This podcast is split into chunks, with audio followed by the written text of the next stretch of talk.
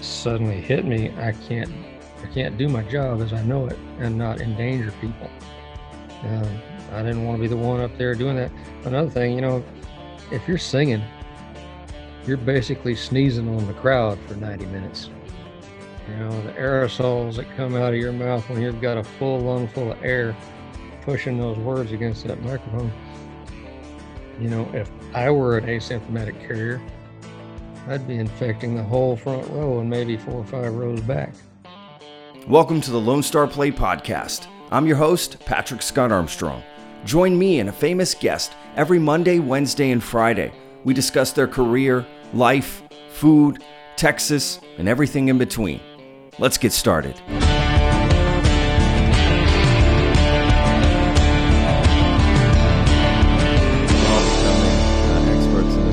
What do you think about the live streaming? Have you liked? Have you enjoyed that? I, I really do. Actually, I, I, never liked house concerts before because they're, they're, just a little too intimate. But I like these house concerts where we're all in separate houses. Yeah, like being Mister Rogers. You know, a little more twisted. so you said um, you, you, don't like house concerts normally because they're too intimate. That's yeah, usually got, the opposite. I, I, much prefer the protection of a tall bandstand and a couple of monitor speakers I can kick over at people if I need to. don't have that in the in the house concert. in the house, and you know, it's just too close. And I, I like the I like to have something else going on too. I mean, the, the, the touring business was symbiotic with the bar business, and uh, you know, I, I, don't want the whole focus to be just on me. I, I, like it if if somebody's selling alcohol, that's a good thing, you know. Oh, I see. Okay, well, that's that's really business, cool. You know, like with, yeah. with a house concert or or a private show, you're sort of owned for the evening. Yeah. You know, and whereas with a club show, you're in partners with the club owner and the promoter. You're trying to sell seats, he's trying to sell liquor, and it feeds off each other. And I just, I just prefer that way, and, and I don't think that's going to come back for a good while. But it was fun. That's an interesting uh, take on on that on the house concert. I never heard that uh, well, angle before. How you define house? Like some house concerts, they you know they just sell tickets and you get all the money, and that's nice. Yeah. Or you get a bunch of it, but then they're like private shows where you know it's usually some wealthy person, and you charge them as much as you possibly can. You try to price yourself out of the market completely so you don't have to do this. But then maybe they, you know, they got deep pockets and you need the money, so you go do it, and nobody listens to you all night long because they're just friends of the host. You know, they don't care about the music, and you know, it, it's okay. And You have to do that sometimes, pay the bills. Sure, sure. But I'd much rather work with a promoter or a club owner, even if they're a little bit crooked, because sometimes you're better off. Uh, you make more money with somebody skimming a little bit than you do with an honest guy that doesn't know how to promote a show. Boy, that is an interesting sort of angle as well. Trade relations, you know. yeah, that's that's very interesting. But it, honestly, it makes it kind of makes sense, right? If you if you have somebody that doesn't really know what they're doing, they're probably not going to do yeah, very good at promoting the show. You know? yeah. I like honest people too, and and there you know there are promoters that are totally straight up and, and really good at what they do, and then there are those that we used to refer to as yeah he's a crook, but he's our crook.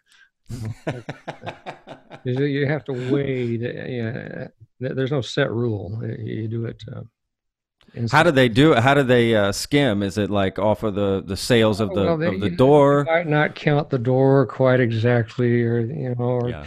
or there's little things worked into the settlement. You know, there's there's you know charges for ushers or something like that. You know, you think I get ushers at my shows? You, know, you, you got to watch it, but. Uh, Boy, that's uh, there were, there were crooks that we used to love to deal with, and then there were there were some that we didn't, and there were only the game the only game in town. Yeah, boy, that gosh, that is a really interesting take on on both of those things, and I like them. I, I like this angle. It's it's new. But that's all businesses, is it not? Yeah, I mean, that's true. That's true. I ran a business here in Austin. I mean, I, I think we we might do better uh, dealing with China and even though they rip us off a little bit, you know, it's it's about cash flow, and you know, somebody with much better economic sense than I did once explained to me that you know there's there's a fixed amount of capital in this world on any given day, and when it quits moving around, really bad things happen.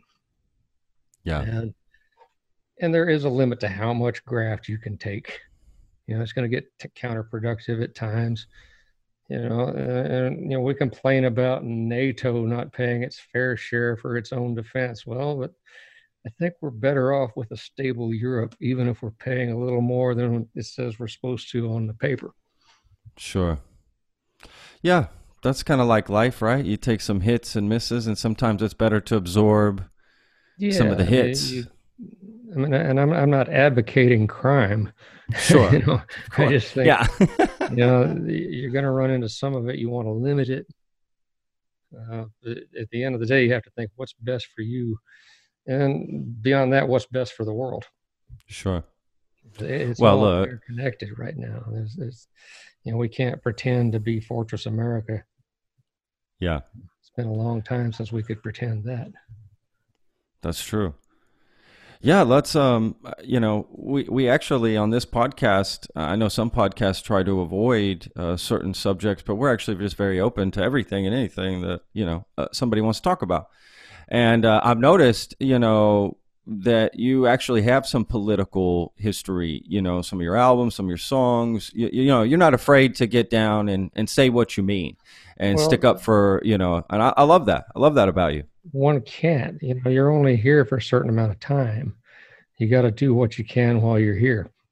Yeah. Um, you know, and, and I've I've done better by tr- trying to be honest about how I feel. You know, I, I don't believe in this musician should stay out. You know, stick to music. Who came up with that? I mean, if, if you're going to keep politics out of music, then you can't listen to Woody Guthrie or Bob Dylan or the Dixie Chicks or Toby Keith or Ted Nugent, you know, yeah. or Merle Haggard. Careful what you wish for. You know, everybody's That's... got an opinion, and you know, I'm not really worried about losing fans who don't like my opinion because I've been steadily losing fans since 1989. I still seem to be doing okay, relatively. You're doing great. So, what are your thoughts on? I, I bring that up because I'm curious of what your thoughts are on the current landscape. Uh, you know, this is with, insane. I mean, yeah, I mean, it's, it's not limited to, to, the states. I mean, this is sort of a this nationalistic populist thing is a it's a worldwide phenomenon. We've all gotten tribalized. Uh, see, that's a weird term, but uh, I know what you mean by it.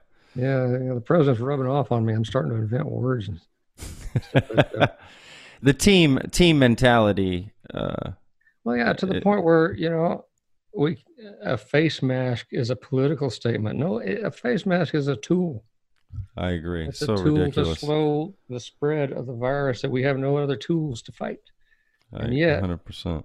half the world, not just I mean, they just had a big demonstration in Berlin about you know COVID restrictions. I can't, it's unfathomable. Um, or maybe it isn't. Yeah, my, my grandfather, my maternal grandfather, Claude Ballard, was a, was a health commissioner of Florence County, South Carolina from 1946 to 1970.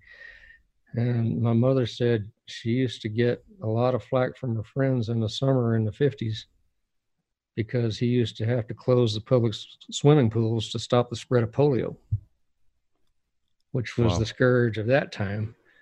And wow. they knew, they didn't really know why, but they knew if they closed the pools, it didn't spread so fast. So they closed the pools.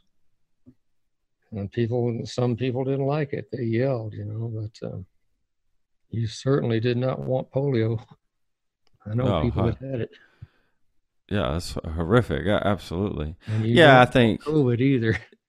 No, no, not at all. Um, yeah, it is amazing that something like a mask would become political. But to be honest with you, in today's climate, that didn't surprise me in the least that certain people would, you know, get upset about that. It just well, it didn't there surprise has been a worldwide assault on truth. Yeah. And knowledge. I mean, it's as if we're all in Khmer Rouge or Cambodia. You know, everybody that knows anything gets fired. It's all about who you're aligned with and who's in power, and you got to align with whoever's in power. But if you're a professional and you know what you're doing, you're liable to get fired for ex- expressing an honest opinion. Yeah, that's that's absolutely um, yeah, that's true, and that and that should be the the case either. You know, no, should be allowed to. there's a very good book uh, by uh, Anne Applebaum called the, the Twilight of Democracy. It's about the rise of authoritarianism in, in the last couple of decades, and they follow a pattern. You know, somebody gets in, and it's basically it's one set of elites feeling like they're not elite enough, and trying to pull down those on the next rung up. You know, so they you know they turn on one another, and, and this is we're, we're seeing this here. You know, Trump doesn't think he's elite enough. The New York blue blood elite wouldn't let him in. Maybe because he's from Queens. I don't know. Uh, I don't know anything about that, but he, but he feels aggrieved, and so the whole middle of America that thinks you know thinks they've been shut out by the eggheads for the last thirty or forty years, they feel his pain. You know, they get yeah. behind him because because they see him as one of them. He's you know, they which is ridiculous.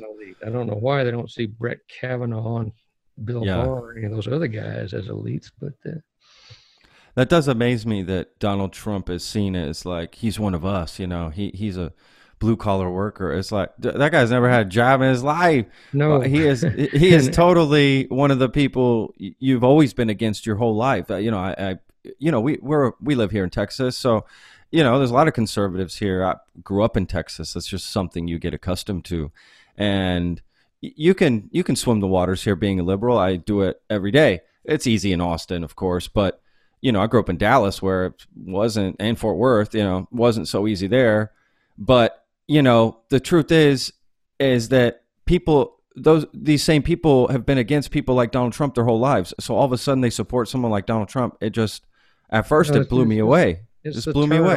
You know, they, they see yeah. that as, as the, the, the way they can throw out the people that they think have held them down. I just don't happen to believe that that the eggheads and the liberals held anybody down. Yeah. Yeah. Yeah, sort of a false problem, right? Create a false problem. Yeah, I don't, I don't see that. I don't, I don't know. Maybe because it, it may be that uh, you know my livelihood is such that that nobody's after my job except younger, skinnier, less talented white guys. so I'm not really worried about uh, you know the, this these immigrant hordes that are supposed to be destroying America. Um, yeah, that's a ridiculous. Um, look, my mom is. I talk about it. All, I probably bring it up a, a, lot actually on the podcast. But my mom is from Mexico City, and she immigrated here. Um, you know, it's. So I'm married to an immigrant. You know, my wife's from Spain. It's like, to me, my brother was born in Mexico. You know, my mom was pregnant with me, but but came up here at the last, literally the last week or so uh, to have me in the states. But you know, our country was founded on immigrants. This yeah. is just crazy. It's like that they're all weirdos. I mean, it's just like what? That's not my household. You know, I guess it. You know, that's not look. New. I mean, it's not new. Exactly, immigrants, right? I mean, it's it's it's literally our whole country. I mean, it's, it's literally our entire country. It's probably the whole world. And the whole world. Yeah, you're right. Take, if you look at it country by country, we might be, you know, a, a little less rampant in yeah. a lot of places. Uh, but, uh, well, that doesn't. We made a great country that people want to come to.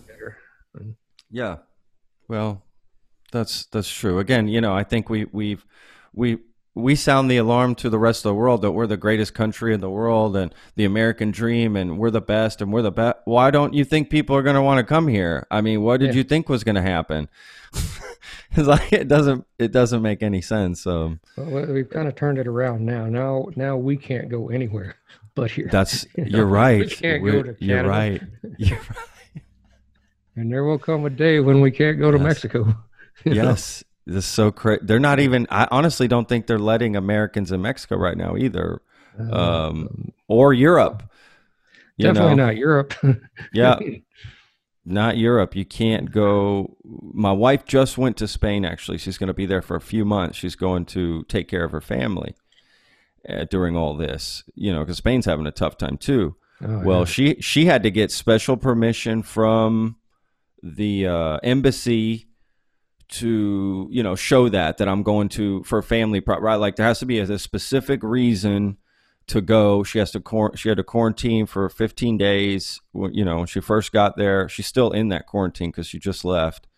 And yeah there, there has to be all these reasons. And she had to use her Spanish passport to travel there because they wouldn't let her board with the American passport. But when she comes back, she has to use her American passport.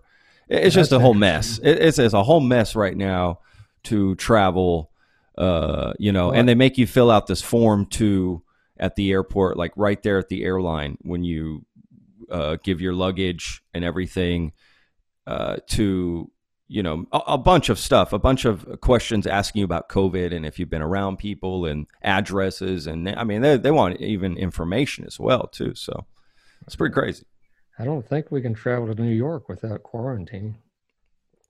Yeah Maybe you might new be Mexico right too. I don't might be right.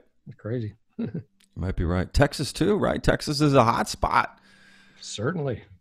We it's a hot spot here you know. I read some article today actually this morning in fact about texas covid tests. You may you may have saw this article or you're going to see it i'm sure that there were actually tens of thousands more positive tests that they didn't include because they were part of this anti antibody and antigen test that they do uh, that they said it just had a a margin of error that was too high for them to include any positive. So they uh, claim them as probable. So the truth is, there's probably even way more people that have it than we think.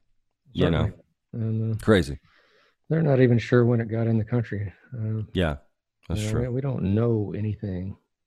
Yeah. Uh, it's hard to get the information. Yeah. you know right now what what have you been doing at home like during all during all this songwriting i know you're trying to finish an album right has that been sort of at the forefront live streaming you know that sort of thing yeah i've been doing some streaming and uh, the, we did finally finish the recording uh, I put, put some keyboards on it a couple weeks ago and sent it out to ross hogarth in california he's hunkered down in his home studio editing and mixing. I think he's starting to mix now, so I, I don't know when it'll be out because you know, I can't tour. Uh, certainly won't be out before 2021. oh, really? Yeah. Okay. No, I'm not going to wow. put anything out in the fall because why? Yeah. You know, I don't really expect to get back on the road till you know next summer at the earliest. Oh wow! Yeah, yeah, we have to I, wonder. You know, Austin's supposed to lose something like ninety percent of its of its music venues, and that's huge. It's not going to be, you know, we're not going to come back to the same world that that was out there when we went inside. That's horrible. That that's just horrible to hear. Yeah. So I don't know. I don't know how to book a tour because I don't know who, what businesses, what venues are going to be open. Sure. Once we head yeah. out. Um, yeah. There's a lot of staples closing down, right? Like there's a lot of you know restaurants yeah, and live music venues and just closing down. It's it's just. But I don't. It's tragic. around it. I mean, we can't have gatherings. Yeah, there's there's no well, there is a way around it, in my opinion. You know, I, am in the restaurant industry. I'm a chef, and I own oh, a business here in in Austin for many years, actually. Um, and the truth is, this is my opinion and the opinion of many of my friends here in Austin who still own, you know, restaurants and food trucks and catering business, whatever. The truth is like they don't mind shutting down but why the government isn't helping out more? Like if the government's going to tell us you know and we all do need to shut down. We need distance. We need to curb this you know it's, it's horrible this disease. But at the same time there needs to be more help and that's the biggest problem that i have with the government right now is the way that they're handling all of this for businesses and it just trickles down to the people i mean the latest unemployment whatever program they haven't even made a decision on that yet. They're just leaving people. I mean, I just don't get it. It's like the worst thing that's happened to this country, and these people are on vacation. Like, I just, I'm blown away. Yeah, that's an ideological thing mostly. Um, they're so afraid of the word socialism. Now, Yeah. you back up and like look at like Denmark is not afraid of that word, and they did pretty good. You know, first they shut everything down, but the government instantly became the major employer. Yeah. They backed up the businesses that had to keep paying their people, so you know their people don't have to worry about not having a job when they come out of this. Exactly. Uh, we do because we're just not set up for it. We, you know, we, we can't transition to a full-on welfare state. Not Yeah. that we can't, we won't, because it's just so ingrained. You know, everybody's got to pull themselves up by the bootstraps. Well, in a situation like this, there's no bootstrap to pull yourself up by. Hundred percent, And that and that doesn't work for everybody. buckle And, and, you know, and it's not it's not as if we haven't done this sort of thing before. I mean, Franklin Roosevelt's policies were so more, you know, way to the left of anything Obama would have tried. That guy was full on socialist because he had to be. He didn't call it that because it was already a bad word. Not the bad word that it is now. Now it's equated with full on hardline communism. But it, ba- basically, it means taking care of your own. Oh, it's the Latin word socio, right? People, Socio. you know, That- it means exactly taking right. care of your people. It's a very hard sell in the United States because white America will never consider non-white America to be its people, Yep. and that's the crux of it all. Sure. And we're seeing that played out more and more every day. It's all about racism. Yeah. Yeah, yeah, you make some great points. Um, yeah, I don't understand this whole socialism uh, or against that or against the idea of taking care of your own people. Like we, we do it already with so many things in our country. I just don't understand how people. You, Make the can remove difference the between terminology the way Roosevelt did. He didn't Yeah. get the term socialist pinned on him, but he did. He did collective farming. I mean, if- you read Johnny Cash's autobiography, he says it flat out. He's from a place called Dyess, Arkansas, which he said was a New Deal socialist experiment. And I don't know if it worked, but it gave us Johnny Cash. Whatever. then that That's worked. who I then. wanted to be when I grew up. Yeah. Didn't work out, but you know, did what I could. Oh, you've done great. I don't. Um, I don't care if you call it socialism or what you Yeah. call it. You got to do what works. Hundred percent. You got to. We got to take care of each other. Works. And you're not going to do it just by bailing out corporations. You're going to have to take care of the people that work for the corporations. You know, it looks Right. to me like if we can build a F-35 and send it around the world to blow stuff up with very expensive ordnance, we could figure out how to take care of the people. hundred percent. If we can build bombs, we can build schools, right? Free I'm not, I'm schools. not and- arguing against the military industrial complex either. Maybe we need those things for something, but sure. they're real expensive and nobody bats an eye about doing that. I agree. How about how about we take care of the people? I agree. You know, this is a point I always. the six hundred dollar a week. That is uh, uh, my, my Crucial. girlfriend's on unemployment. She's a service industry worker, Oh, you know, really? and so our, our household income is now slashed. And you know, and she didn't get fired. She didn't quit her job. Yeah. She still has a job officially, but the club she works for is closed indefinitely until Yeah. they can figure out a way to come back safely. Which, you know, and that's the that's the plight of the whole service industry, basically. yeah Either you know, either you have to go to work at fifty percent capacity, which in the states means you can't pay your bills because our servers work for tips. Yep. You know, they're paid so much less than minimum wage. And if they're working for 50% a 50% cap, you know, that that's they might get half the tips they used to. Yeah. You know, they might not even get that. You know, so servers are, treated as second class citizens in this country. I've seen it over and over. People don't think they have to tip because why? Well, because that's what they work for. Uh, you know, in Europe, servers get a decent living wage. They get, you know, benefits. They get they got government health care. They don't have to worry about going bankrupt for illness or injury. Yeah. You know, That's we're right. supposed to be saying, you know, why, why don't we have that? Because they'll call it socialism, and somebody won't make as much money as they used to. somebody that's already got plenty of money. Yeah. Yeah, it's um I've I've worked both systems. I worked in Spain as a waiter and and a cook and wow, where'd you where'd you uh, work? I worked all over Spain. Um, you know, I was there for years. I worked um, in Granada and Galicia mainly. Because uh, I was in Madrid uh, the summer of 1980, and one of the things I remember, uh, everything was so cheap then. You know that paella for two was 250 pesetas, which is about $2.50 US at the time. Big giant plate of rice and seafood. Um, but one of the things, um, the family that I lived with, there was a young couple, and um, and they were members of a group called Fuerza Nueva, which you might recall. They like to put on blue suits and go down to the uh, Plaza de Toros in Madrid and stand out there and pump their fists in the air and try to yell so loud that Franco's ghost would wake up and pull the cover off his coffin and come storming out from under the big cross at the Valle de los Caídos and go back to work. They wanted oh, wow. their authoritarian figure back. They didn't want to have to think. Democracy is messy, you know, and they didn't like it that it was messy. When Franco was there, it was it was orderly, which was fine as long as he liked you. If you didn't, you were dead. But oh that, yeah, that was the Spain I remember. I haven't been there since 1980.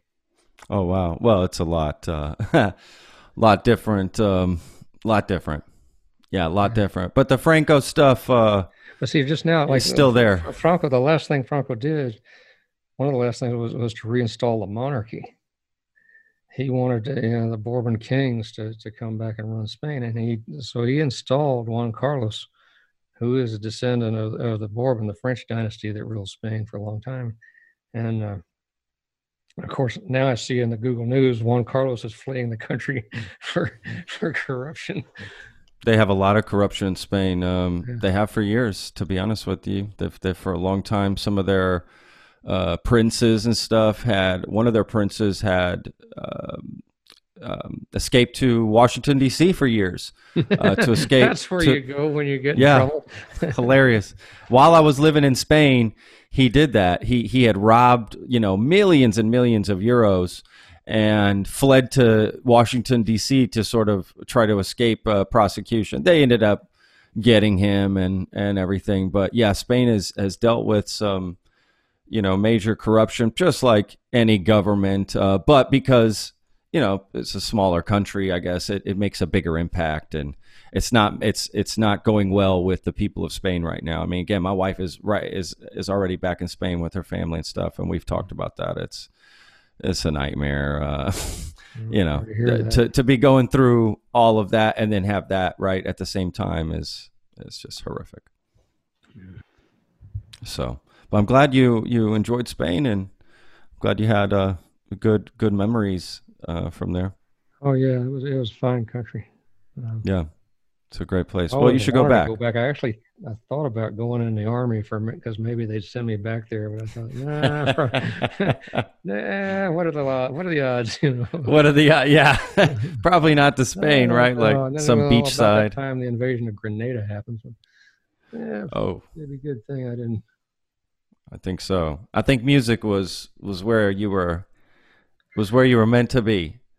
You yeah. know, it would be. It would have been nice to have a marketable skill, but uh, you know, you know, they teach you how to fix trucks in the army and stuff like that. But, That's true. That's true. That was that was. See, I remember that very vividly because before Grenada, we had actual on the ground freelance war coverage you know, like Vietnam didn't end because kids marched in the street. It, it ended because Walter Cronkite and his generation got enough of it. But part of it was those really depressing, all that footage they sent home for on the six o'clock news. I mean, you, you, you saw soldiers who were either tired and depressed and bored walking along a dusty road or scared out of their minds getting shot at. And uh, it was real time.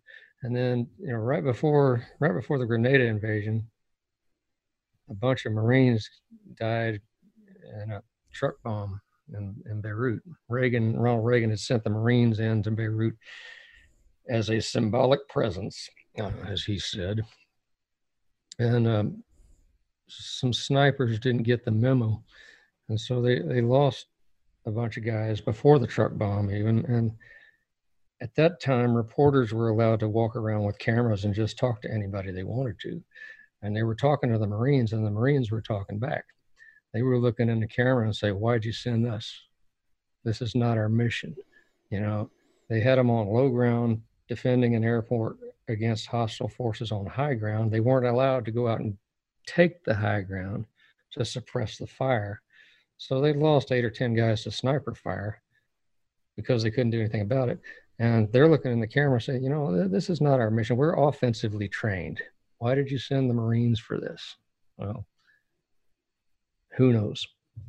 Yeah. And then, you know, a truck bomb rolled into a barracks and killed a whole bunch of them. Um, Reagan and Weinberger thought that kind of looked bad. So, for some reason, two weeks later, we invaded the island of Grenada down near Trinidad somewhere. Uh, the pre- premise was that, that, they were building a 12,000 foot runway. So it must be a military airport. We got to stop them. So they sent these guys in there. But you know, one of the things that disturbed me was there was no press. There were no reporters on the island of Grenada. The only two that got on the island were captured by our forces and imprisoned on an aircraft carrier for the duration of the action. So suddenly we don't have the First Amendment with regard to war, and nobody really seemed to notice. And some people kicked up a fuss, but you know, America was tired of Vietnam guilt. You know, they wanted some good news, and Reagan and Weinberger provided them with that, and it worked for them politically didn't work so well for us, I don't think. I mean, you know, next time we had a major action, you have General Schwarzkopf spoon feeding us the war the way he wants us to see it. And now we have, you know, we have people embedded with the troops. Some of those guys are writing pretty good stuff, but you got to dig for it. It's not put yeah. out in the mainstream. You know, yeah. So yeah, that, that's what we lost. And and I could see maybe from a from a soldier's point of view, you don't want to be tripping over photojournalists while you're getting shot at. But those oh, journalists did 100%. serve a vital function because sure. you know, as you know, the Tennyson poem about the charge of the Light Brigade. You know, he says he's from the point of view of a soldier. He says ours is not to question why, ours is but to do or die. But as citizens of a uh, allegedly free country, ours is to question why we need real information to synthesize and and vote on the decisions of you know whether we're sending we need, we need to know why these troops are there. Why are we sending putting people in harm's way? Is it worth it? We can't yeah. figure that out if we don't have any eyes on the ground. That's true. Yeah there, there's there's hardly any transparency uh, when it comes to you know there's none, and, and, and, everything's going to be spun, no matter how well you do it. But you got to try. You got to try to get you know real information, and and we've gotten where we don't care. You know, we'd rather watch SEAL Team. You know, a very well acted and well written, dramatic reenactments of the war. It sells a lot better. We, you know, we'd rather play video games. You know, we've got all these militaristic games going on now. I'm sure they're loads of fun and a lot of people are employed, you know, doing these things, but we're not getting real information. We're, we're not doing our jobs as citizens, in part because yeah. we can't, and in part because we're not fighting for it. Sure. Yeah, it's up to us to to fight for it.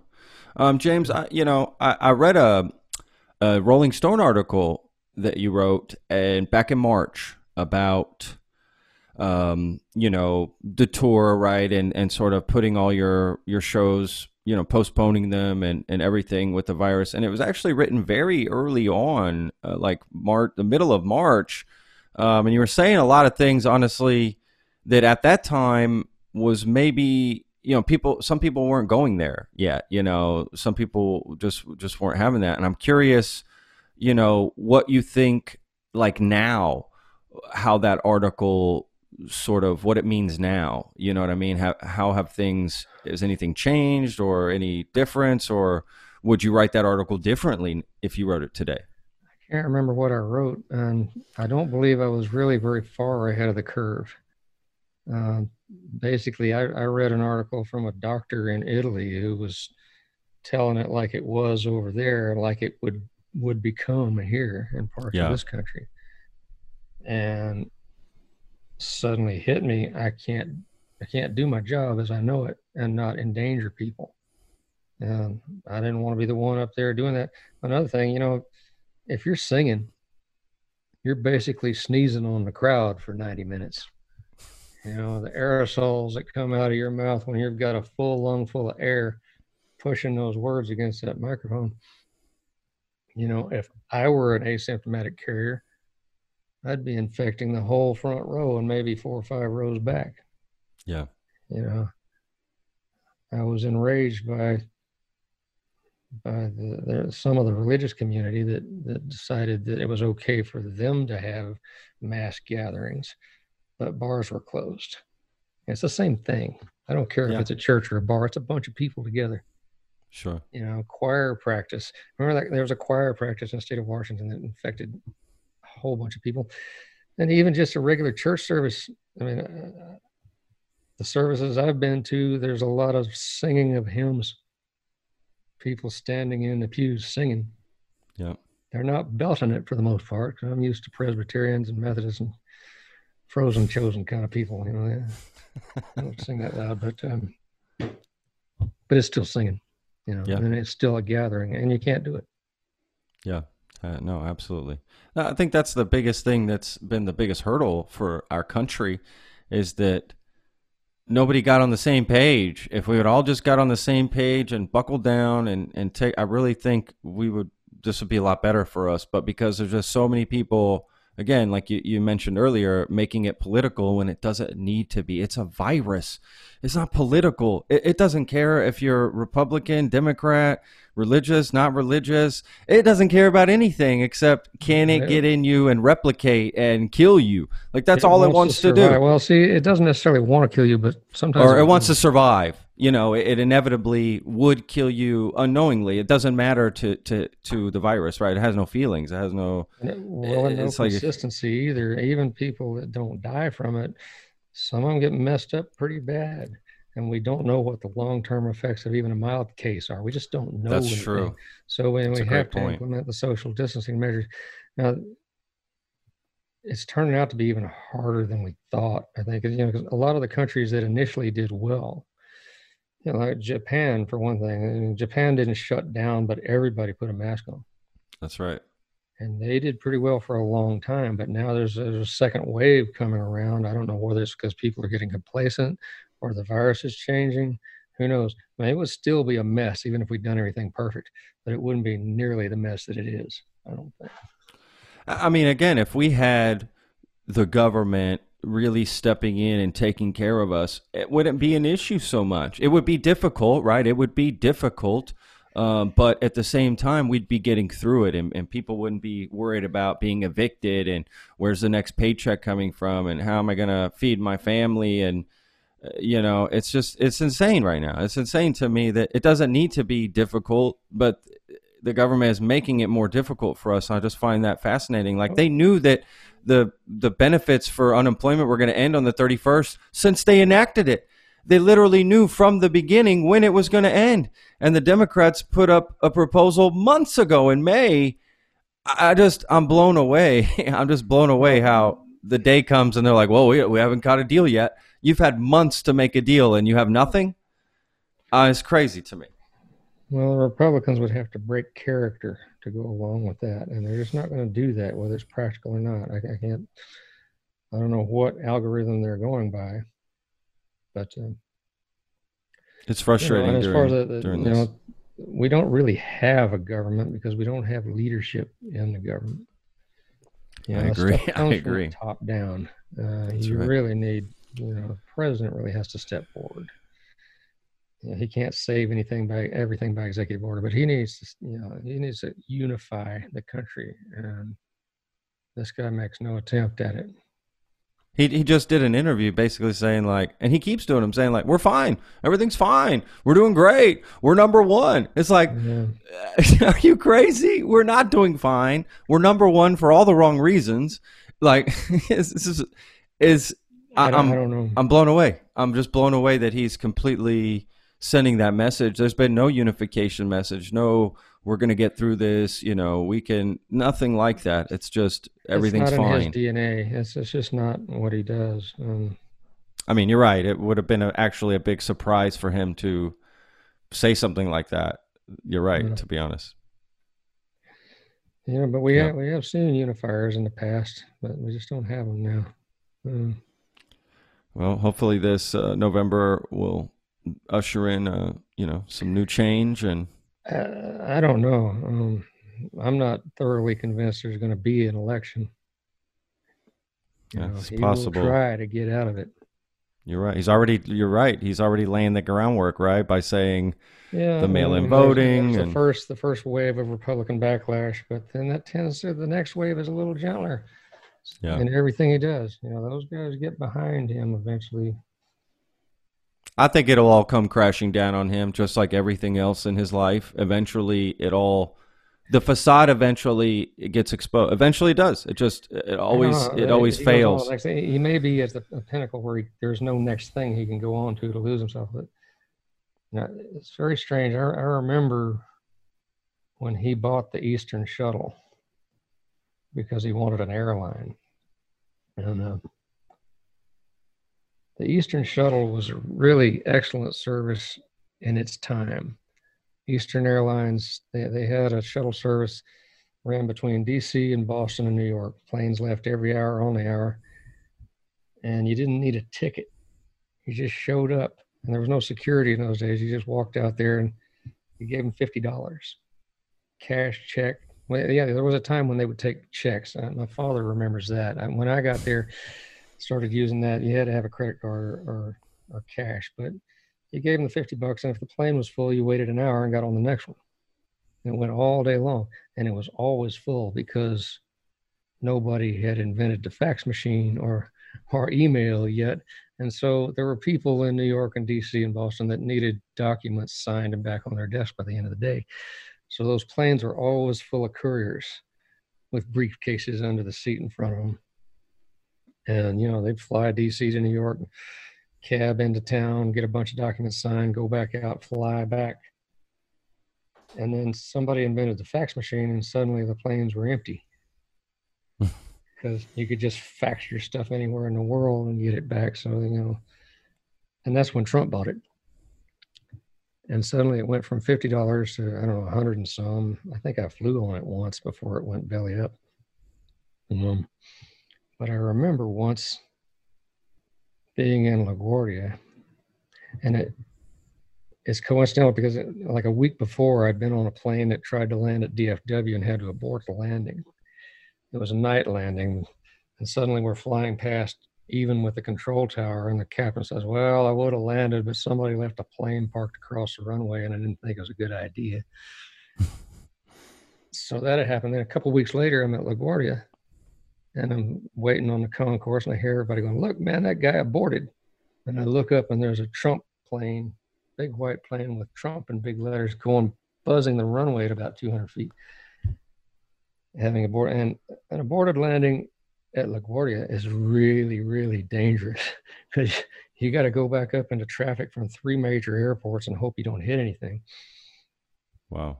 I still wonder if he didn't give that guy a bonus because you know, because you know it, it advertised for him because everybody looked up. You don't an aborted landing at that airport was very very rare. Everybody yeah. on the concourse looked out the window and there's the word Trump going by. So I don't know. that sounds like another. I gotta wonder. That would it wouldn't surprise me. Uh, again, you know, he's a, he's a total character. Yeah. You know, total. Yeah, but yeah, but that Trump era didn't last very long. I think I might have been one of the few that flew on it. I remember also, the Trump time I spent the Trump night Airlines at the, at the Trump was the Trump Plaza Hotel in Atlantic City. I'll never do that again either because it's you know it's been I stayed there decades ago. I stayed there at uh, some casino he had a few times actually when I Yeah, lived that- in that- Philadelphia. That purple and gold carpet that was just god awful. I didn't. It was It the first time I was was- ever in a casino, so I didn't know that was normal. I just thought, man, this guy's got no taste. whatsoever. you know, at that time I thought, you know, I don't know. I, I just didn't know much about Trump, and I just thought, okay, he's got this casino, and he's a casino guy. That's all I thought of him. I didn't really think too much about him. I, I did know that he was going bankrupt and stuff, and I remember thinking, how are you going bankrupt with casinos? Like, like they literally just print money. Like, how are you? I mean, it made no sense to me. I couldn't understand. Now, if you've been to Atlantic City, like you have, you know, it's not the greatest city in the world. Um, and probably the best part about it is the casinos, at least when I used to go, which was like 2006, 2007, 2008, that, that time. And, you know, it was run down except for where the casinos were. You know, everything, it reminded me of Back to the Future 2 when Marty McFly goes to see Biff, and the whole town's like on fire except for his big casino hotel building. that that that's what it reminded me of when I would go to uh, Atlantic City. That, that's what it seemed like. So yeah, Well, I he's didn't spend much time there. I played up and down there around Asbury Park, but yeah. a lot of that is pretty dilapidated. But yeah, I, I don't mean, maybe they've the- changed it. I don't know the business culture in New Jersey. I don't, I don't know what's going on there. Me neither. I you know this is the only reason I went to New Jersey was to go to Atlantic City. It's not like I don't know many people who were like traveling through New Jersey to see the countryside. It's like half swamps anyway. Some of it, well, yeah. I mean, I actually like that country, the, the the Pine Barrens down there in the middle. Every now and then we'd go across there trying to get from Philadelphia to Sea Bright or whatever little Yeah. you know seaside gig we had to do. I mean, I, it's it's funky and weird, but I, I like it down there. I mean, I like Asbury Park and Neptune. Oh yeah. all that that country. Yeah, absolutely. No, it's it's a great part of America, to be honest with you, yeah, living up. gave us Springsteen. Yeah, that's right. it. Gave gave us a lot uh, up there for sure. Absolutely. Well, James, um, you know, I really appreciate you taking the time today to talk to us. I wanted to, um, before we go, I want you to, if if you want, uh, just tell people how they can connect with you on social media or online. You know, how they can get your live streams. uh, You know, that that sort of stuff. How they can connect with you. Uh, I would just go to jamesmcmurtry.com and there's a Facebook link there, uh, or you can just get on Facebook and go to my page. Uh, Okay. It's a business page, so it's Okay. all business. That's No, right. Actually, it just means you can't friend me, really. That's I right. You know, I don't really, you know, I don't need friends in that sense. you didn't grow up with all that, so it's Maybe it's all yeah, I don't know. I, I don't really, I don't understand Facebook culture, but I have to be part of it because that's just that's what you do now. that's the world. Uh, yeah, it's the world we live in. Well, great, James. Um, again, I, I really appreciate you taking the time and just being so candid and honest and open. I had a great time. Um, you know, I love these conversations. I love getting to do this podcast and just talk to cool people like yourself and have these Well, open thanks. conversations. It's it's really great. So, There, there- there's a bunch more of them in Austin you can talk to. oh yeah, Thanks, We- thanks for doing this. Thanks for having me. Oh, absolutely, James. Um, and we'll, um, you know, we'll we'll send a, um, the team will send out um, an email when the episode goes live, and we'll send you all the links and Cool. everything. We even make a little video clip that you can use to share, or you know, for yourself or whatever. Um, you know, we make totally it easy. Lost trying to figure it out.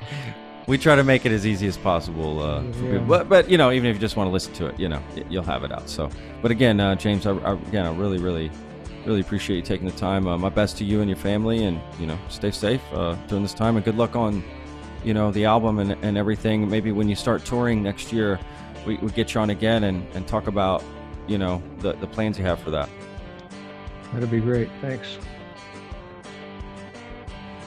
The Lone Star Plate podcast is produced by Texas Real Food. Go to texasrealfood.com and you can search your city for stores, butchers, restaurants, farmers markets, and more who are using fresh, artisanal, organic sources. It's a fun site that brings all natural options all together. I hope you enjoyed this episode. For more information, go to thelonestarplate.com. I'm your host, Patrick Scott Armstrong. Until next time.